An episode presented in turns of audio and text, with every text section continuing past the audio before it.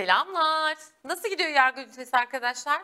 Umarım sizi sıkıp bunaltmıyorumdur. İnşallah verimli gidiyordur. Çok az kaldı. Şimdi Anayasa Mahkemesi'nin görev yetkilerinden söz edeceğiz. Aslında hepsini biliyorsunuz, hepsinden bahsettik. Şimdi bir liste olarak göreceğiz aslında. Bakalım Anayasa Mahkemesi'nin görev yetkileri neler? Ya da tahtaya geçmeden önce ben size şöyle bir soru sorayım. Vekilin dokunulmazlığı kaldırıldığında nereye gidiyordu? Vekilin vekili düşürüldüğünde nereye gidiyordu? Siyasi partileri kim kapatıyordu? Siyasi partilerin mali denetimini kim yapıyordu? Bireysel başvurulara kim bakıyordu? Anayasaya uygunluk denetimini kim yapıyordu? Uyuşmazlık Mahkemesi'nin başkanını kim seçiyordu? Bakın bunların hepsini aslında biz ne yaptık? Öğrendik arkadaşlar. Şimdi topluca görüyoruz aslında. Hemen geliyorum. Anayasa Mahkemesi'nin görev ve yetkileri nelerdir? TBMM üyelerinin, TBMM üyesinden kasıt kim? Milletvekilleri. Milletvekillerinin yasama dokunulmazlığının kaldırılması kararlarına karşı açılan davalara bakmak. Milletvekilinin düşürülmesi kararlarına karşı açılan davalara bakmak. Bak bu ikisinde arkadaşlar. İlgili vekil ya da kanka olan vekil kaç gün içinde gidiyordu Anayasa Mahkemesi'ne değil mi? 7 gün içinde Anayasa Mahkemesi'ne gidiyordu. Anayasa Mahkemesi kararını kaç gün içinde açıklıyordu hatırlarsanız? 15 gün içinde Anayasa Mahkemesi kararını ne yapıyordu? Açıklıyordu, görmüştük. Devam. Soru şöyle gelir. 82 Anayasası'na göre siyasi partilerin mali denetimini kim yapar? Sayıştay diye atlayanlar vuruyorsunuz ağzınıza, vuruyorsunuz elinize. Bak bunu söylerim hep unutulur. Arkadaşlar şimdi say kökünden geliyor ya. Mali denetimi kim yapar diye sorunca Sayıştay da öyle güzel yakışıyor ki. Hele bir de A şıkkındaysa tadından yenmiyor. O yüzden dikkat siyasi partilerin mali denetimini anayasa mahkemesi yapar. Yaparken Sayıştay'dan destek alır. Şuraya Sayıştay aracılığıyla yapar diyelim tamam mı? Sayıştay aracılığıyla anayasa mahkemesi yapar. Yani soru size direkt kim denetler diye sorarsa mali denetimini kim yapar derse cevabınız anayasa mahkemesi olacak. Anlaştık mı? Şey de olabilir şıklarda. Siyasi partinin mali denetimini aşağıdakilerden hangisi yapar? Sayıştay aracılığıyla Anayasa Mahkemesi de yazabilir. Bilginiz olsun ama öyle bir aracı maracı kelimesi yoksa direkt cevap ne? Anayasa Mahkemesi olacak. Siyasi partilerin kapatılması davalarına kim bakar? Anayasa Mahkemesi. Yani partiyi kapatan kim? Anayasa Mahkemesi. Yargıtay Cumhuriyet Başsavcısının açacağı dava üzerine siyasi partilerin kapatılması davalarına kim bakıyor demiştik biz? Anayasa Mahkemesi. Hatta bunu üçte iki çoğunlukla alıyordu hatırlıyorsanız. Tamam. Bireysel başvuruları karara bağlamak bir önceki derste öğrendik. Anayasa Mahkemesi'nin görev ve yetkilerinden biri de bireysel başvuruları karara bağlamaktı. Peki bireysel başvuru Anayasa Mahkemesi'nin görev ve yetkileri arasına bizim de haklarımız arasında ne zaman eklenmişti arkadaşlar? 2010 anayasa değişikliğiyle bireysel başvuru hakkı getirilmişti. O zaman Anayasa Mahkemesi'nin görev ve yetkilerine bireysel başvuru ne zaman gelmiş? 2010 anayasa değişikliğiyle gelmiş. Peki size şöyle bir soru sorsam. Bireysel başvurulara kim bakıyordu Anayasa Mahkemesi'ne? Neleri bakıyordu? Bölümleri bakıyordu. Ee, yargının ilk konusunda şey söylemiştik hatırlıyorsanız. Uyuşmazlık Mahkemesi'nin başkanını Anayasa Mahkemesi üyeleri kendi aralarından seçer. İşte bu da onu söylüyor. Görev ve biri kendi üyeleri arasından Uyuşmazlık Mahkemesi'ne başkan seçmek diyoruz.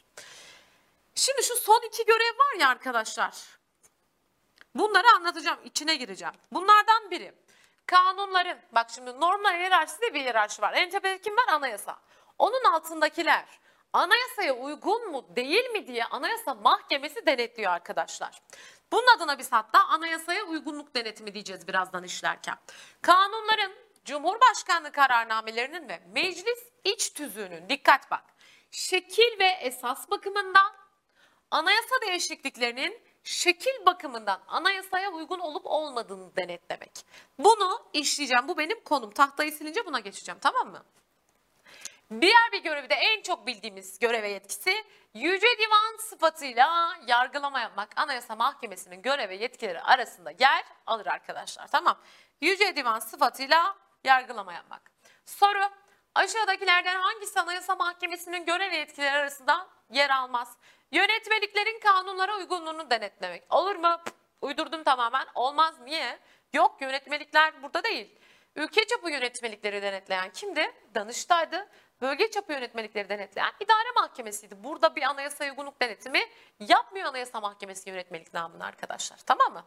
Evet peki Yüce Divan'da kimler yargılanır? Hadi gelin şimdi Yüce Divan'a bakalım arkadaşlar. Yüce Divan kimdi? Anayasa Mahkemesi'ydi değil mi Yüce Divan? Tam adı ki neydi?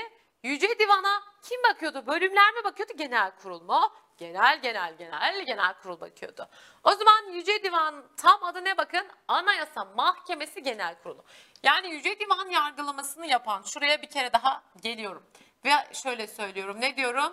Anayasa Mahkemesi Genel Kurulu bakıyor arkadaşlar. Tamam mı? Peki diyorum ki acaba Yüce Divan'da kimler yargılanıyor Anayasa Mahkemesi Genel Kurulu'nda? Arkadaşlar sizce şu cümlem doğru mu? Siyasi partiyi kapatırken Anayasa Mahkemesi Yüce Divan'dır. Aa, Anayasa Mahkemesi şimdi sayacağım kişileri yargılarken Yüce Divan sıfatına bürünüyor bilginiz olsun tamam mı? Yani sen çat diye her şeyde Yüce Divan sıfatıyla bakıyor diyemezsin diyor bana anayasa. Kimler yargılanır? Şimdi arkanızda yaslanın yazmaya çalışmayın. Yaslan yaslan yaslan yaslan ayakları topla topla topla. Derin bir nefes al şöyle. Huh, Yapın böyle. Ben de bir, bir hoş oluyorum zaten bir sürü anlattıktan sonra. Arkadaşlar gruplandırarak gidersek unutmayız. Şimdi bak geliyorum buraya. Bakıyorum şu şeye. Cumhurbaşkanı, Cumhurbaşkanı yardımcıları, bakanlar. Bunlar neredeydi? Bunlar şey değil mi ya diyorum. Ne? Bak bu üçlü. Cumhurbaşkanı, Cumhurbaşkanı yardımcıları ve bakanlar. Ya bu adamlar yürütme değil mi? Evet bak yürütmeyi aldınız burada gördünüz mü? Tamam mı? Yürütme Yüce Divan'da yargılanıyor. Yazmıyorsunuz. Tamam mı? Devam. Peki şunlara bir bakayım şimdi. Anayasa Mahkemesi, Yargıtay, Danıştay, Yargıtay, Yargıtay, HSK, Sayıştay. Aa, bunlar da anayasadaki yargıdaki şeyler. Hatırlıyor musunuz? Anayasada yüksek mahkeme olarak dört tane yüksek mahkeme sayılıyordu. Bir de mahkeme olmamasına rağmen yargı bölümünde yer alan bir şey vardı. Biri Hakimler Savcılar Kurulu, diğeri de neydi? Sayıştay'dı. Bak onların da adı geçiyor. O zaman dedim ki sen, hey sen dedim. Sen ve sen ve sen. Sizleri bir yerden gözüm ısırıyor. Ben sizi yargıdan tanıyorum. Sizler anayasanın yargı bölümünde yer alıyordunuz. Canlarım dedim. Yargı. O zaman yargı da ana yüce divanda yargılanıyor. Bak gördünüz mü? Yürütme de yüce divanda yargılanıyor. Yargı da yüce divanda yargılanıyor aslında. Şimdi bir sayalım. Yürütmede kimler var? Cumhurbaşkanı. Cumhurbaşkanı yardımcıları ve bakanlar yüce divanda yargılanırlar arkadaşlar. Yüce divana sevk için kaçtı gereken sayı? Meclis üye tam sayısının 2 bölü 3 yani en az 400 vekilin oyuyla TBMM Genel Kurulu bunları Yüce Divan'a ne yapıyordu? Sevk ediyordu arkadaşlar. Yüce Divan'a sevk ettim. Üçünü gördüm yürütmede. Yargıda kimler? Bak Anayasa Mahkemesi, Yargıtay, Danıştay, Başkan, üye ve başsavcıları. Yani Danıştay'ın üyesi, Yargıtay'ın başkanı, Anayasa Mahkemesi'nin üyesi. Nerede yargılanıyor? Yüce Divan'da. Yargıtay Cumhuriyet Başsavcısı ve Yargıtay Cumhuriyet Başsavcı vekili de yine nerede yargılanır? Yüce Divan'da. Hakimler Savcılar Kurulu Başkan ve üyeleri de Yüce Divan'da yargılanır arkadaşlar. Sayıştay Başkan ve üyelerimiz de nerede yargılanır? Yüce Divan'da. İşte bu kadar bak iki tane aslında yürütmeyle yargı burada yargılanıyor.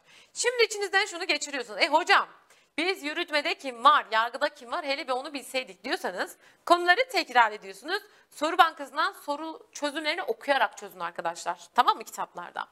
Devam ediyorum. Eskiden bak 2010 yılına kadar bunlar yargılanıyordu. 2010 yılında şunlar da eklendi. Dedik ki 2010'da bak. Eskiden siz yoktunuz gelin dedi sizi de yargılayacağım. Meclis Başkanı, Genelkurmay Başkanı, Kara, Hava, Deniz, Kuvvet Komutanları da Yüce Divan'da yargılanır. Dikkat! Bak şimdi bu bilgiyi unutmamak zorundayım. 2017 anayasa değişikliğiyle arkadaşlar. 2017 anayasa değişikliğiyle Yüce Divan'da yargılananlardan biri olan Jandarma Genel Komutanı Yüce Divan'da yargılananlar arasından çıkarılmıştır. 2017 Anayasa değişikliğiyle Jandarma Genel Komutanı Yüce Divan'da yargılananlardan ne yapmıştır? Çıkarılmıştır. Artık Jandarma Genel Komutanı Yüce Divan'da yargılanmaz. Bak eskiden vardı artık var mı? Aa, yok. 2017 düzenlemesiyle kaldırılmıştır tamam mı? Jandarma Genel Komutanı yürütmede görmüştük. Bir yerden daha çıkarmıştık. Nereden? Milli Güvenlik Kurulu üyeleri arasından da çıkarılmıştı. Peki soru bana nasıl gelir? Aşağıdakilerden hangisi Yüce Divan'da yargılanmaz der. Jandarma Genel Komutanı atar dikkat. Peki acaba sahil güvenlik komutanı olur mu? Hayır. Bak dikkat. Sahil güvenlik komutanı. Jandarma Genel Komutanı. Efendim ne? MİT Başkanı. MİT Başkanı'nı şıklarda çok kullanır. İşte atıyorum Emniyet Genel Müdürü. Ve en önemlisi dikkat. Milletvekilleri. Bu adamlar Yüce Divan'da yargılanmazlar. Bunu unutmuyorsunuz arkadaşlar. Tamam mı? Bir daha söylüyorum bak. Milletvekilleri, Sahil Güvenlik Komutanı, MİT Başkanı, Emniyet Genel Müdürü gibi kişiler Yüce Divan'da yargılanmıyorlardır. Tamam yasamada söylemiştim. Unutmayın milletvekilleri Yüce Divan'da yargılanmazlar arkadaşlar. Bunu yazın yanına yıldız koyun kalp koyun bir şey koyun. Yok ben bunları öğrenmeyeceğim üşeniyorum diyorsanız ki bence üşenmeyin. Yargılanmayacaklarını unutmayın arkadaşlar tamam mı? Peki siz hiç şey duydunuz mu? Anayasa Mahkemesi savcısı, Yüce Divan savcısı. Kim acaba? Burada savcılık görevini kim yapıyor? Arkadaşlar Yüce Divan'da savcılık görevini Yargıtay Cumhuriyet Başsavcısı ya da Yargıtay Cumhuriyet Başsavcı vekili yapar. Tamam. Yüce Divan'da savcı kimmiş? Yargıtay Cumhuriyet Başsavcısı ve Yargıtay Cumhuriyet Başsavcı vekili. E hocam e onlar da yargılanıyor burada. Tamam bu yargılanıyorsa bu yapacak ya da yerine yenisi gelecek. Sıkıntı yok yani tamam mı? O zaman şunu söyleyeyim ben. Ben Cumhurbaşkanı Yardımcısı ve Yüce Divan'da yargılandım. Ey Yüce Divan dedim. Bak dedim ben bir Cumhurbaşkanı Yardımcısıyım. Beni yargıladın. Bir kere daha yargılar mısın diyorum.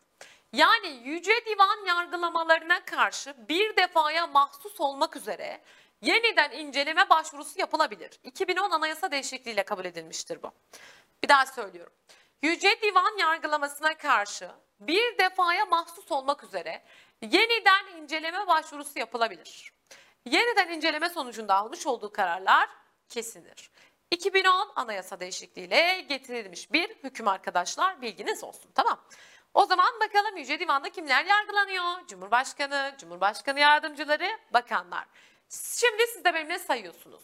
Cumhurbaşkanı, Cumhurbaşkanı yardımcıları, bakanlar. Bunlar kimdi? Yürütme. Şimdi yargıya geliyorum.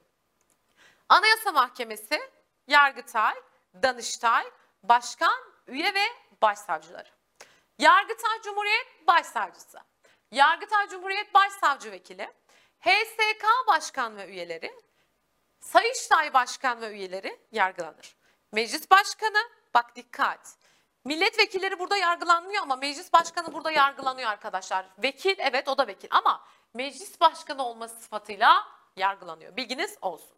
Meclis başkanı, genelkurmay başkanı, kara, hava, deniz, kuvvet komutanları Yüce Divan'da yargılanır. Jandarma genel komutanı, ı -ı. milletvekilleri, ı -ı. MİT Başkanı, ı -ı. Emniyet Genel Müdürü, ı -ı. onlar Yüce Divan'da yargılanmazlarmış. Yüce Divan sıfatı kimde diye sorarsa Anayasa Mahkemesi ya da Anayasa Mahkemesi Genel Kurulu'nda cevabını vereceğiz. Anlaştık mı? Şimdi peki arkadaşlar geliyorum buraya. Anayasa Mahkemesi'nin görev ve yetkilerinden biri de neydi? Ne dedik? Kanunların, Cumhurbaşkanlığı kararnamesinin, meclis iş tüzüğünün, anayasa değişikliklerinin anayasaya uygun yapılıp yapılmadığını denetliyor. Alıyor eline oklavayı, gel hele diyor. En üst bir norm var anayasa. Sen nasıl bir kanun yaptın? Anayasada yazana hiç uymamışsın. Seni ne yapıyorum? İptal ediyorum diyor. Acaba nasıl diyor? Tahtayı temizleyeyim bakalım nasıl diyor. Evet tahtayı hazırladım geldim. Şimdi Anayasa Mahkemesi'nin görev ve yetkilerinden birinin ne olduğunu söyledik. Anayasaya uygunluk denetimi yapmak. Arkadaşlar normlar hiyerarşisini bir hatırlayalım. Normlar hiyerarşisinde en üst norm kimdi? Anayasa. Altında kanun, onun yanında milletler arası anlaşmalar, olağanüstü hal Cumhurbaşkanlığı kararnameleri vardı. Üçüncü basamaklı Cumhurbaşkanlığı kararnameleri vardı. Dördüncü basamakta yönetmelik vardı değil mi? Şimdi burada anayasa acaba hangileri anayasaya uygun mu değil mi diye denetliyor Anayasa Mahkemesi. Mesela kanun anayasaya aykırı olabilir mi? Cumhurbaşkanlığı kararnamesi anayasaya aykırı olabilir mi? İç tüzük hayır. Diyor ki ben normlar hiyerarşisinde en tepedeki normum ve sen bana aykırı olamazsın. Olursam ne olur olursa iptal ederim diyor. Anayasaya uygunluk denetimi konumuz. Anayasa Mahkemesi'nin görev ve yetkilerinden birisi. İki tane uygunluk denetimi var arkadaşlar. Bunlardan birine soyut norm denetimi iptal davası, diğerine somut norm denetimi, itiraz yolu ya da defi yolu diyeceğiz. Niye somut norm denetimi diyorum? Burada görülmekte olan bir dava var arkadaşlar. Soyut norm denetiminde ise anayasaya aykırı, aykırı olduğu iddia edilen bir takım normlardan bahsedeceğiz. Soyut norm denetimiyle başlayalım. Adı neymiş bunun? İptal davası. Peki iptal ve itiraz davalarına genel kurul mu bakıyordu, bölümler mi bakıyordu? Genel kurul bakıyordu. Arkadaşlar normlar hiyerarşisinde en üst norm kim dedim anayasa. Dolayısıyla onun altında olan şeylerin anayasaya uygun olması gerekiyor. Anayasaya aykırı bir şey yapılamaz. En üst norm çünkü kimdi? Anayasaydı. Bir kanun yapmışlar. Anayasa Mahkemesi'nde Cumhurbaşkanı gitmiş kapıyı çalmış tık tık demiş. Anayasa Mahkemesi kim o? Ben Cumhurbaşkanı. Ne oldu demiş. Ya kanun anayasaya aykırı. Anayasa Mahkemesi şunu sormaz mı? Neye aykırı Anayasa Mahkemesi'ne? Tamam aykırı diyecek kanun aykırı ama acaba bu kanunun şekli mi anayasaya aykırı yoksa esası mı anayasaya aykırı? Bunu da söylemem gerekiyor benim. O zaman ben Anayasa Mahkemesi'ne bir şey iptal et diye gidiyorsam, soyut norm denetimine başvuruyorsam arkadaşlar, burada şunu söylemem lazım. Şekil bakımından iptal et, aykırı, esas bakımından iptal et, aykırı demem lazım. O zaman önce şu mantığı anlamam lazım. Bir şeyin şekil bakımından denetimi derken ne kastediyorum? Esas bakımından denetimi derken neyi kastediyorum? Şimdi arkanıza yaslanın, yaslanın, yaslanın, yaslanın. Ben çekildim görüntüyü aldınız herhalde. Rahat rahat yaslanıp beni dinliyorsunuz. Arkadaşlar şekil diyorsam bir şeyin yapılışından bahsediyorum. Esas diyorsam içeriğinden bahsediyorum aslında tamam mı? Şimdi mesela şu elimde bir su şişesi olaydı iyiydi. Kahve fincanı var. Bir bunu Nescafe'mden alayım. Sizin için içiyorum. Berk höpürdetme sesi çıkıyor mudur? Çıktıysa artık kusura bakmayın. Sıcak çünkü. Arkadaşlar şimdi şu fincanı elime aldım değil mi? Beyaz bir fincan dedim bak alt işte yuvarlak daralarak aşağı doğru inmiş dedim. Şurasında bir sapı var. Kırıyormuşum bir de burada. Şu anda ben ne yapıyorum? Şekil denetimi yapıyorum. Bakın bardağın şeklinden bahsediyorum değil mi size? Şimdi esasına bakacağım. Bakayım içindeki nasıl. Bu arada şekeri bırakmaya çalışıyorum. Yaptığım yerde. Şimdi tadına baktım. Bak içeriğinden bahsediyorum. Bu da esastır. Bir şeyin yapılışından bahsediyorsam şekil, içeriğinden bahsediyorsam esas. E bir şeyi de ters yaparsan olmaz. Şöyle düşünün mesela. Kahvemi bırakıyorum. Şimdi size bir kek tarifiyle geliyorum. Kek yaparken kızlar, beyler bakalım siz de biliyor musunuz? Kek nasıl yapılır? Şimdi size kekin tarifini vereceğim diyorsam şeklinden bahsediyorum aslında tamam mı? 3 yumurtayı kırdım. Normal kek, anne keki bu tamam mı? 3 yumurtayı kırdınız. Yumurtanı çırptım biraz sonra bir su bardağı toz şeker ilave et, toz şeker ilave ettiniz. İyice çırpın, iyice çırparsanız güzel kabarıyor tamam mı? Sonra bir su bardağı süt, bir su bardağı zeytinyağı. Yine karıştırdım. Üzerine bir buçuk su bardağı un ekledim. Kabartma tozu ve vanilyayı da unun üzerine ekledim. Çırpmaya devam ettim. Çırptınız, çırptınız, çırptınız. Tepsiye döktünüz. Şu an ben ne yapıyorum? Kekin yapılışı bak. Şeklinden bahsediyorum tamam mı? Peki ben bu şekle aykırı bir şey yaparsam. Mesela şey düşünün. Ee, kabartma tozunu unun üzerine değil de diyelim ki sütü yağı koydunuz unu koymadan kabartma tozunu koydunuz. Arkadaşlar o kabartma tozu tam olarak içinde erimediği için keki yerken böyle ağzınızı ısırdım dilim hmm, kabartma tozu acısı diye bir şey var. Tattınız mı bilmiyorum. Bir acı acı gelir değil mi? Şimdi yaptığım esas mı yoksa şekil mi sizce? Yapılış sırası ne bunun bakın? Tarifini verdiğim şekilden bahsediyorum. Kekin tadına baktım ve acı acı kabartma tozu geldi adıma, geldi ağzıma. Esas içeriğinden bahsediyorum. Şekil bir şeyin yapılışıyken esas o şeyin neyidir? İçeriğidir arkadaşlar. Şimdi somut olarak örnek verecek olursam size. Mesela e, diyor, bizde arkadaşlar anayasa değişikliklerinin görüşülme usulleri vardı, sayıları vardı değil mi? Anayasa değişiklik teklifinde en az 201 milletvekili bulunacaktı. Meclisten çıkması için en az 360 vekil gerekiyordu. Cumhurbaşkanı direkt onaylaması için 400 vekil gerekiyordu. Genel kurulda ivedilikle görüşülemezdi. İki defa görüşülüyordu değil mi? Serinleme süresi vardı. Bunlar anayasanın değişikliğinin usulü bakın şekli. Buna aykırı bir diyelim ki anayasa değişikliği yapıldı. Sayılar tutmadı altındaydı ama bir tane vekil eksik mi olur deyip geç, yani yeter sayıları sağlanmadı. İvedilikle böyle acele acele acele acele görüştüler. Ne yeterse anayasa değişikliği şekli işte Cumhurbaşkanı diyor ki ey anayasa mahkemesi diyor. Anayasa değişikliği şekle aykırıdır. Anayasanın anayasada yazan tarife uygun şekilde anayasa değişikliği yapılmamıştır. Şekil bakımından bunun iptal edilmesini istiyorum diyorsa bu şekil bakımından soyut norm denetimine giriyor. Tamam. Peki anayasa 10. maddesinde eşitlik ilkesi var. Doğru mu? Şimdi bir madde hükmünden bahsediyorum bakın. Anayasanın 10. maddesinde ne varmış? Eşitlik ilkesi. Kanun önünde herkes nedir? Eşittir. Peki diyelim ki şöyle bir kanun çıktı. Böyle bir şey yok uyduruyorum tamamen. Erkekler mirastan dörtte üç pay alırken kadınlar ailelerinin miraslarının dörtte birini alır. Niye dedim? Ataerkil bir toplumuz biz dedi. Hadi oradan dedim. Neye ters bu? Eşitlik ilkesine. Dedim ki ey anayasa mahkemesi böyle kanun mu olur? Kanunun önünde herkes eşit değil mi? Bu anayasanın içinde yazan yazıya eşitlik ilkesine ters. Anayasanın esasına ters. Bu kanunu ne yapın diyorum? İptal edin diyorum arkadaşlar. Anlaştık mı? Şekil boğuluyordum yine. şekil ve esas denetiminde mantık bu. Peki ben nelerin şekil nelerin esas denetimini yapabilirim? Şimdi şekil bakımından anayasa değişiklikleri anayasada tarife yazan ta, anayasadaki yazan tarife uygun değişmiş mi değişmemiş mi? Kanunlar, Cumhurbaşkanlığı kararnameleri, TBMM iç tüzüğü anayasaya şekil bakımından uygun mu değil mi diye iptal davası açılabilir. Esasa geldiğinde kanunun içinde yazan esas özüdür ne demek istediğidir maddenin. Kanun anayasada yazan hükme ters mi? Cumhurbaşkanlığı kararnamesi, iç tüzük anayasada yazan bir şeye ters mi diye bakıyorsam esas denetimi. Dikkat! Bak şimdi. Anayasa değişiklikleri şekil bakımından denetlenirken esas bakımından denetlenemez. Önemlidir. Yuvarlayın, kalp yapın, yıldız yapın, bir şey yapın.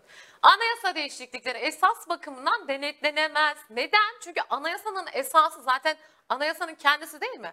Ben kanunun es- esası uygun mu diye neye bakıyorum? Anayasaya. E normları yerersin. Anayasanın üstünde norm var mı? Yok. Bu şu gibi olur.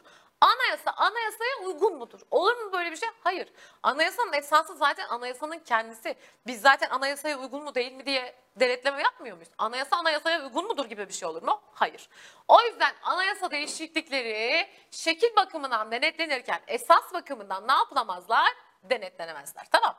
Ama onun dışına bak. Kanun kanun. Cumhurbaşkanlığı kararnamesi, Cumhurbaşkanlığı kararnamesi. TBMM iç tüzüğü, TBMM iç tüzüğü. Anayasa değişiklikleri dışındakiler yani kanun, cumhurbaşkanlığı kararnamesi ve meclis iç tüzüğü hem şekil hem de esas bakımından denetlenirken anayasa değişiklikleri sadece şekil bakımından denetlenir, esas bakımından denetlenemez diyorum. Peki kimdir bu? Ben şimdi gidip ee, böyle bir kanun var anayasaya aykırıymış dedim. Anayasa mahkemesi de der ki sana mı düştü? Senin anayasa mahkemesine iptal davası açma gibi bir hakkın yok. Kimler anayasa mahkemesine iptal davası açabilir? Genel olarak onlara bakalım şimdi. Arkadaşlar anayasa mahkemesine iptal davası açabilecek Cumhurbaşkanı, meclis üye tam sayısının beşte biri. En az 120 milletvekili fazlası da olabilir. Ve mecliste en fazla üyeye sahip iki siyasi parti grubu Anayasa Mahkemesi'ne iptal davası açabiliyor. Klasik soru. Aşağıdakilerden hangisi Anayasa Mahkemesi'ne iptal davası açabilir? Ya da öncülerin hangileri Anayasa Mahkemesi'ne iptal davası açamaz? Kimler açabiliyormuş? Cumhurbaşkanı, meclis üye tam sayısının beşte biri yani en az 120 milletvekili, mecliste en fazla üyeye sahip iki siyasi parti grubu Anayasa Mahkemesi'ne iptal davası açabilir. Geneli bu. Şimdi küçük bir detay vereceğim. Arkadaşlar, şimdi bak kanunlar şekil bakımından da esas bakımından da denetleniyor. Anayasa şekil bakımından denetleniyor, esas bakımından denetlenemiyor. Anayasa ve kanunların şekil bakımından denetimi için sadece şekil için dava açılıyorsa, bu kanun şekli anayasaya aykırı yapılmıştır diye açılıyorsa, bunda en altta yazdığım en fazla üyeye sahip iki siyasi parti grubu dava açamıyor. Cumhurbaşkanı ve meclis üye tam sayısının beşte biri iptal davası açabilir. İptal davası açma süremse 10 gündür. Kalanlarda üçü de dava açabiliyor. Şekil Sadece bak anayasa değişiklikleri şekil bakımından iptal davası açma süresi 10 gün. Kanunların şekil bakımından iptal davası açma süresi 10 gün. Şimdi kanunun şekil bakımından 10 gün ama kanunun esas bakımından 60 gün. Niye biliyor musunuz? Sizce şekil denetimi yapmak mı kolaydır, esas denetimi yapmak mı kolaydır? Şekil denetimi daha kolay. Niye? Şimdi bakıyor sayı sağlanmış mı, usullere uyulmuş mu bitti. Esas da alıyor onu okuyor, onu okuyor, yorumluyor, karşılıyor, inceleştiriyor. İnceleştiriyor ne? İnceliyor. esas denetimi daha vakit alıyor. O yüzden esas denetimi görüyorsanız bir yerde orada iptal davası açma süresi 60 gündür arkadaşlar. Bak şimdi kanunların esas çünkü şekli burada.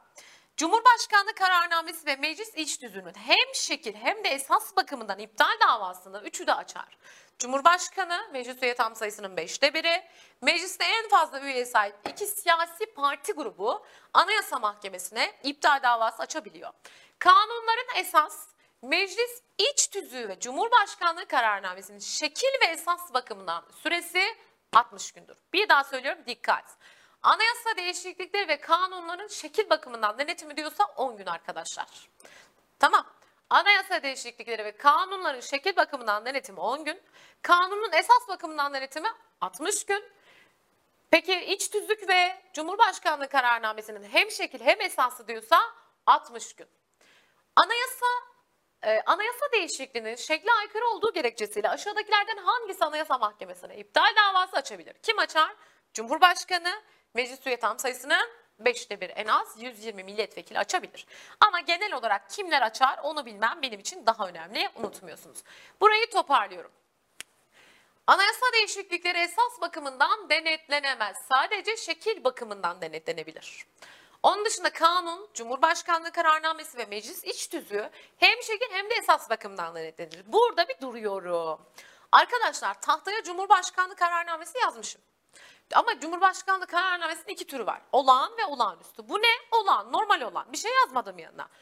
Anayasa Mahkemesi olağanüstü hal Cumhurbaşkanlığı kararnamelerini denetleyemez. Onu ayrıca vereceğim tablom bitince. Anlaştık mı? Peki kimler iptal davası açabiliyormuş? Cumhurbaşkanı meclis üye tam sayısının 5'te biri ve mecliste en fazla üyeye sahip iki siyasi parti grubu açabiliyor dedim. Anayasa değişiklikleri ve kanunların şekil bakımından diyorsa 10 gün, kanunların esas, meclis iç düzüğü ve Cumhurbaşkanlığı kararnamesinin şekil ve esas bakımından denetimi diyorsa 60 günde benim iptal davası açma süremdir. Anlaştık mı? Evet, karışık geldi biraz biliyorum. Küçük bir tekrar yapın tamam mı? Stüdyo anlaştık mı? Bugün stüdyoda şu anda çok küçük bir öğrencim var 7 yaşında adı Nehir. Gelir misin Nehir yanıma? Gel bakalım. Bir zamanlar biz de böyleydik arkadaşlar değil mi? 7 yaşındaydık falan nasıl da tatlıydık mini minik. Görünüyor musun Nehir bakayım budur. Allah'ım şuna bak ya Rabbim. KPSS'ye şimdiden hazırlanmasını önerdim. Dedim ki yıllar yıllar geçiyor çok zor sürüyor. Sen dedim şimdi birinci sınıftasın Nehir. Başla KPSS'ye dedim ancak kazanırsın dedim. Haklı mıyım Nehir? Nehir? Kendine bakıyor burada. Hoşuna git. Kaç yaşındasın Nehir? Yedim. 7. Kaçıncı sınıfa gidiyorsun Nehir? Bir. Okulunu seviyor musun Nehir? Evet. Büyüyünce ne olacaksın Nehir? Doktor. Olacaksın inşallah Nehir. Seni alkışlarla uğurluyoruz Nehir. Oo, hadi. Nehir.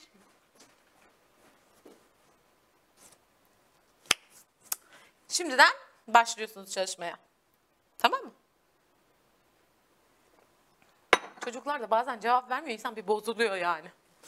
Evet şimdi gelelim somut norm denetime. Burada arkadaşlar soyutta kanun falan yürürlüğe girerken açıyordum. Soyuttu ya. Somutta ortada görülen bir dava var. Olay nasıl biliyor musunuz?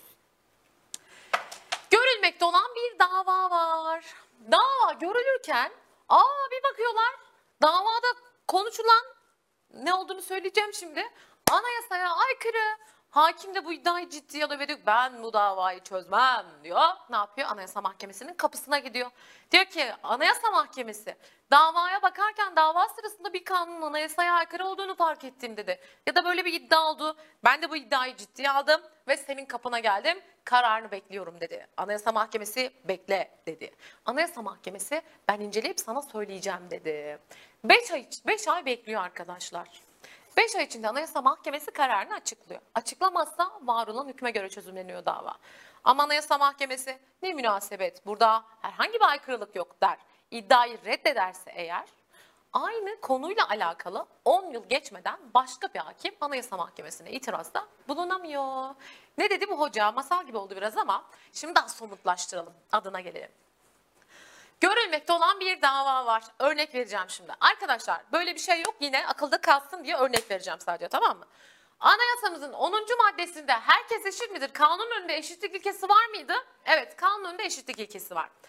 Peki şöyle bir ceza kanunu olsa mesela uyduruyorum tamamen böyle bir şey yok. Dedik ki ceza kanununda. Bana şunu söyleyin. Kasapların cinayet işleme olasılığı mı daha yüksektir kuyumcuların mı? Kasapların diyor. Kasapların cinayet işleme olasılığı mı yüksek? Kuyumcuların mı dedim? Kasapların diye bir ses. Niye? Kasaplar katil mi? Böyle bir algı var. Kasaplar bir cinayet işleyebilir gibi düşünülüyor. Kasaplara sevgilerimi, saygılarımı gönderiyorum buradan. Arkadaşlar düşündüğünüzde kasaplar değil. Hangisi daha tehlikeli iş yapıyor? Kuyumcu. Gerçi şimdi baktığınızda altın fiyatları ile et fiyatları da yarışmıyor değil hani. Bir olabilir bu da. Burada arkadaşlar şimdi bak kuyumcu daha değil mi? Mali anlamda baktığınızda daha riskli bir iş yapıyor. Daha gelir anlamında daha yüksek bir iş yapıyor burada. Daha doğrusu başına bir şey gelme olasılığı daha fazla. Niye? Altını gidip hop aşırdı götürdü. Burada kavgaya tutuştuğunu düşünün arkadaşlar. Ve maalesef orada bir cinayet işlendiğini düşünün. Yargılama yapılıyor. Hakim tam karar verecek. Karar hükmünü girecek bir bakıyor kanunda şöyle bir şey diyor. Kuyumculara normallerden işte diğer esnaflardan, diğer suç işleyen kişilerden 5 yıl daha az ceza vereceksin diyor. Aa 5 hani eşitlik nerede? Niye kuyumcu diye ben 5 yıl ceza az veriyorum ona dedim. Bak bir daha söylüyorum. Böyle bir şey yok tamam mı? Örnek veriyorum. Arkadaşlar bu anayasaya aykırı değil mi? Evet anayasaya aykırı. Bak şimdi. Ortada görülmekte olan bir dava var mıydı? Evet kuyumcu cinayet işlemiş ve ben bunu yargılıyordum. Davaya bakan bir mahkeme ve davaya bakan bir hakim var mı? Evet. Dava konusunda uygulanan kanunun ya da Cumhurbaşkanlığı kararnamesinin anayasaya aykırılık iddiası bulunacak diyor. E anayasaya aykırılık da var. Kuyum eşitlik ilkesine ters dedim ben. İddia mahkeme tarafından ciddiye alınacak ve anayasa mahkemesine götürülecek. Anayasa mahkemesi eşitlik ilkesine terstir. Kuyumcu niye 5 yıl az ceza alıyor dedim. Ne yapıyorum şimdi? Bekliyorum. Beklerken size şunu söylüyorum. Arkadaşlar Şimdi bak burada biz soyut norm denetiminde kanun, anayasa değişikliği, cumhurbaşkanlığı kararnamesi, iç tüzük gibi şeylere baktık. Burada somut norm denetiminin konusu ne? Neye karşı gidiyorum? Dikkat orada yazıyor zaten. Ya kanun ya da Cumhurbaşkanlığı kararnamesine karşı bir itiraz yapılıyor. Ne diyor? Bak dava konusu uygulanan kanun ya da Cumhurbaşkanlığı kararnamesinin anayasaya aykırılık iddiası bulunması gerekiyor diyor. Peki şimdi soyut norm denetiminde davayı kim açıyordu? Cumhurbaşkanı. En az 120 milletvekili. Mecliste en fazla üyeye sahip iki siyasi parti grubu açıyordu. Burada itiraz edecek olan kim? Davaya bakmakta olan hakim itiraz edecek. Tamam. Demek ki somut norm denetiminde itiraz yolunu yani kim kullanıyormuş arkadaşlar? Davaya bakmakta olan hakim. Davaya bakmakta olan hakim. Anayasa Mahkemesi'ne ne için gidiyor itirazda bulunuyor? Görülmekte olan dava sırasında kanunun ya da Cumhurbaşkanlığı kararnamesinin anayasaya aykırı olduğu iddiasıyla Anayasa Mahkemesi'ne götürdüm. Tamam mı? Ne yapayım? Bekliyorum şimdi. Bekliyorum. Davayı açtım. Kar- kararını bekliyorum.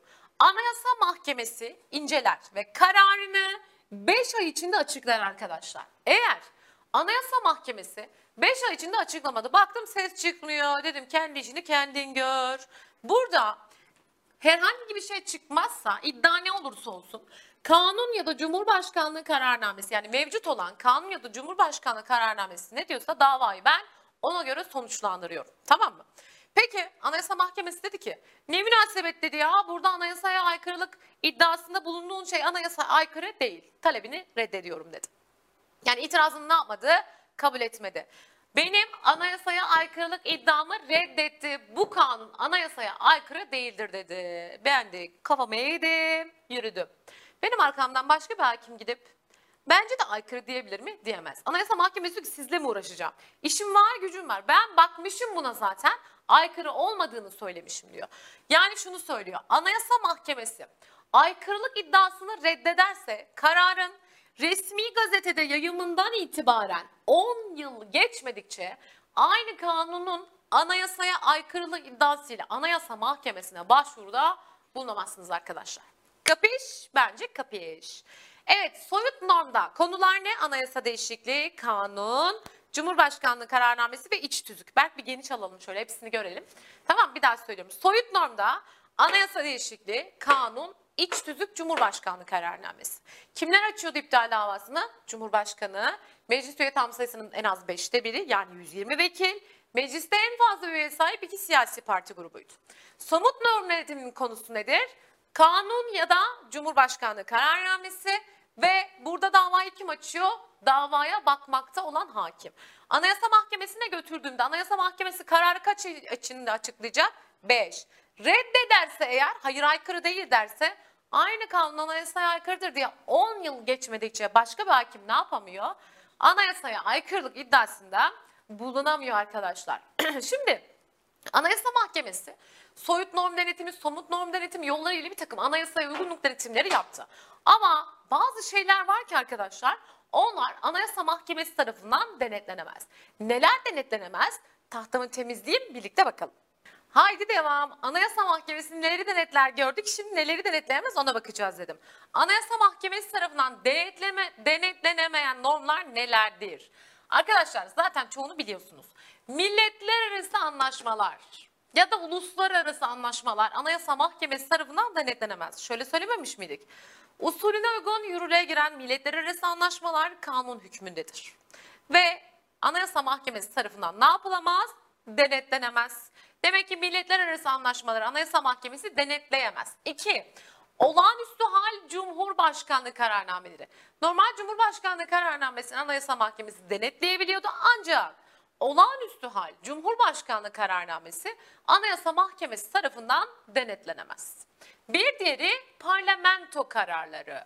Arkadaşlar kanunların anayasaya uygunluğunu kim denetliyor? Anayasa Mahkemesi. Parlamento kararı neydi? Meclisin kanunu çıkarmadan aldığı kararlara biz parlamento kararı adını veriyorduk. Ve kurala göre parlamento kararlarına karşı yargı yolu kapalıydı. Mesela savaş ilan etmek bir parlamento kararıdır arkadaşlar. Öyle değil mi? Yargı yolu ne? Kapalı. Meclisin seçimleri yenileme kararı alması bir parlamento kararı. Yasama dokunulmazlığının kaldırılması bir parlamento kararı. Aa dokunulmazlığı kaldırınca milletvekili 7 gün içinde sanki Anayasa Mahkemesi'ne gidebiliyordu hatırladınız mı? E yargı yolu açık ama parlamento kararı demek ki istisnaları var. Kurala göre parlamento kararlarına karşı yargı yolu kapalıdır. Ancak bu durumun 3 istisnası vardır ve biz bunları öğrendik zaten. 1. Meclis iç tüzüğünde değişiklik yapılması. Meclis iç tüzüğünü yargısal denetimini kim yapar? Biraz önce gördük. Anayasa Mahkemesi şekil ve esas bakımından denetliyor. İç tüzük değişikliği parlamento kararı olmasına rağmen Anayasa Mahkemesi tarafından denetlenir. 2. Yasama dokunulmazlığının kaldırılması kararı. Parlamento kararı ama Anayasa Mahkemesi'ne gidebiliyor vekil.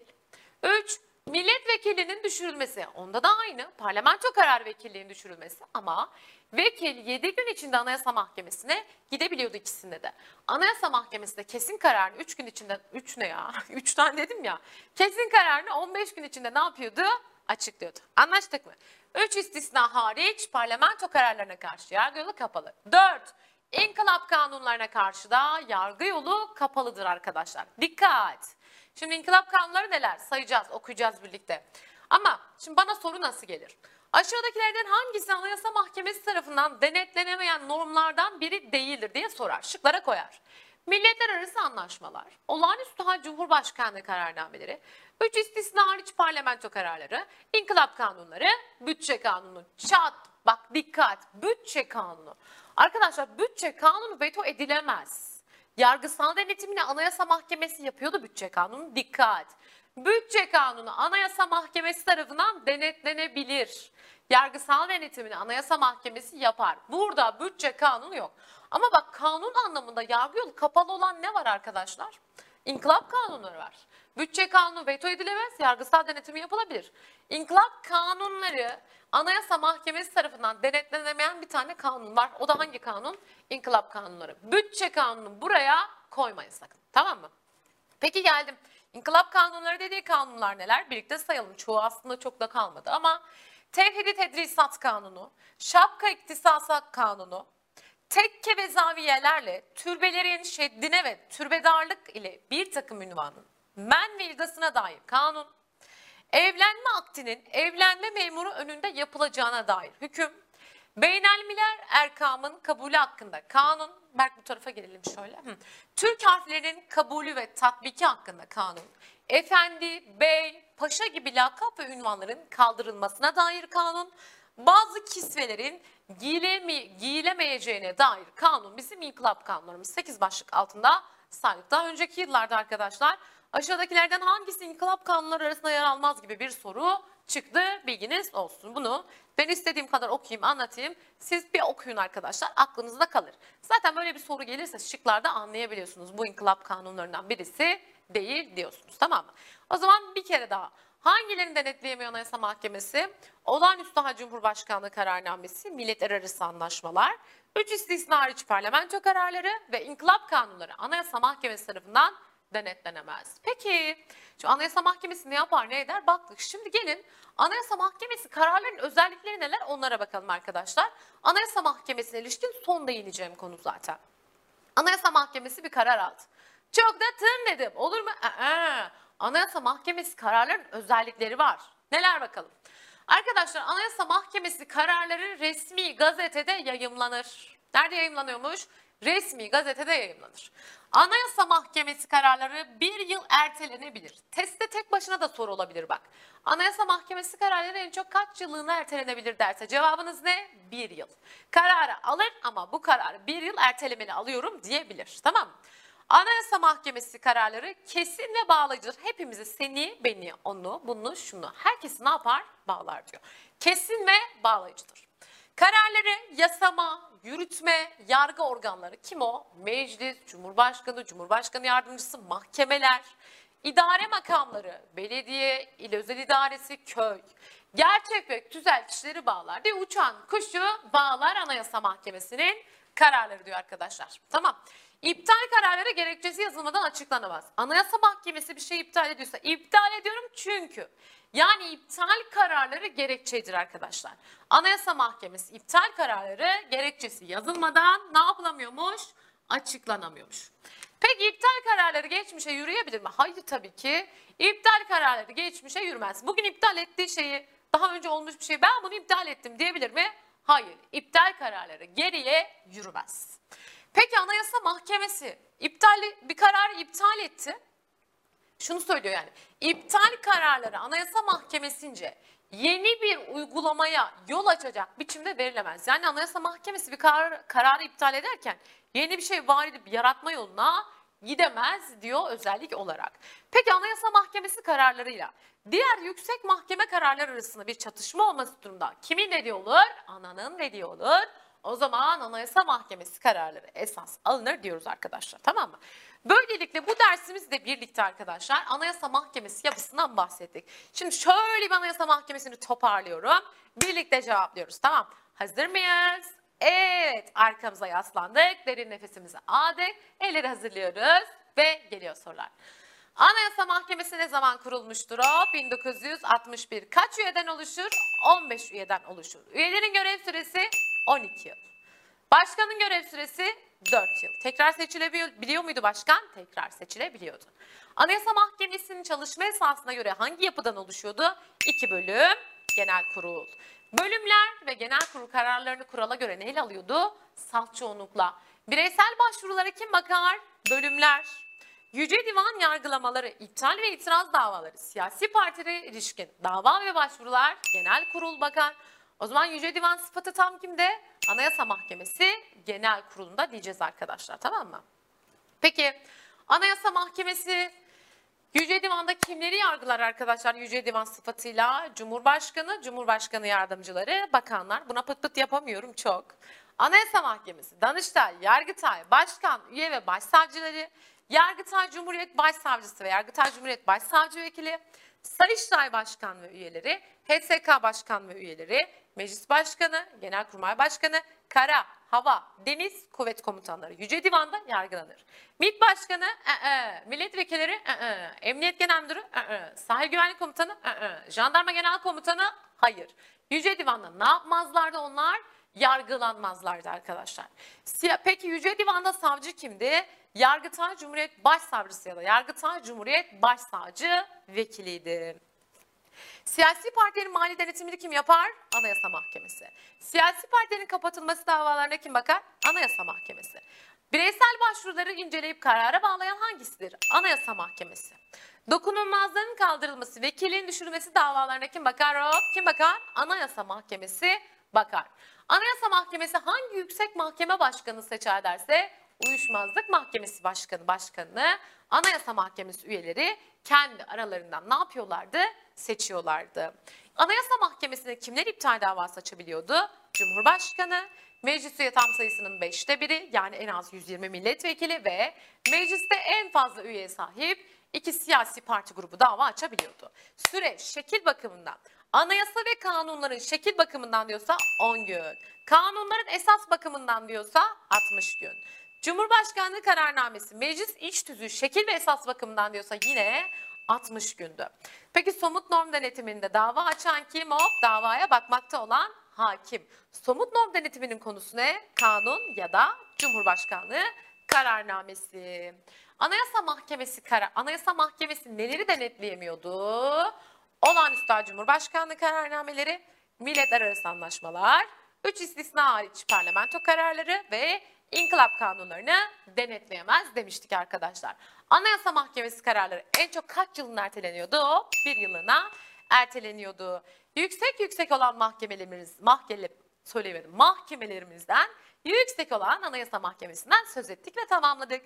Yargıtay, Danıştay ve Uyuşmazlık Mahkemesi'nden küçük küçük bahsedip fotoğrafını çekmiştik. Şimdi bir tık daha detaylandırarak diğer dersimizde Yargıtay, Danıştay, Uyuşmazlık Mahkemesi, Hakimler Savcılar Kurulu, Sayıştay gibi yapılardan bahsedeceğiz.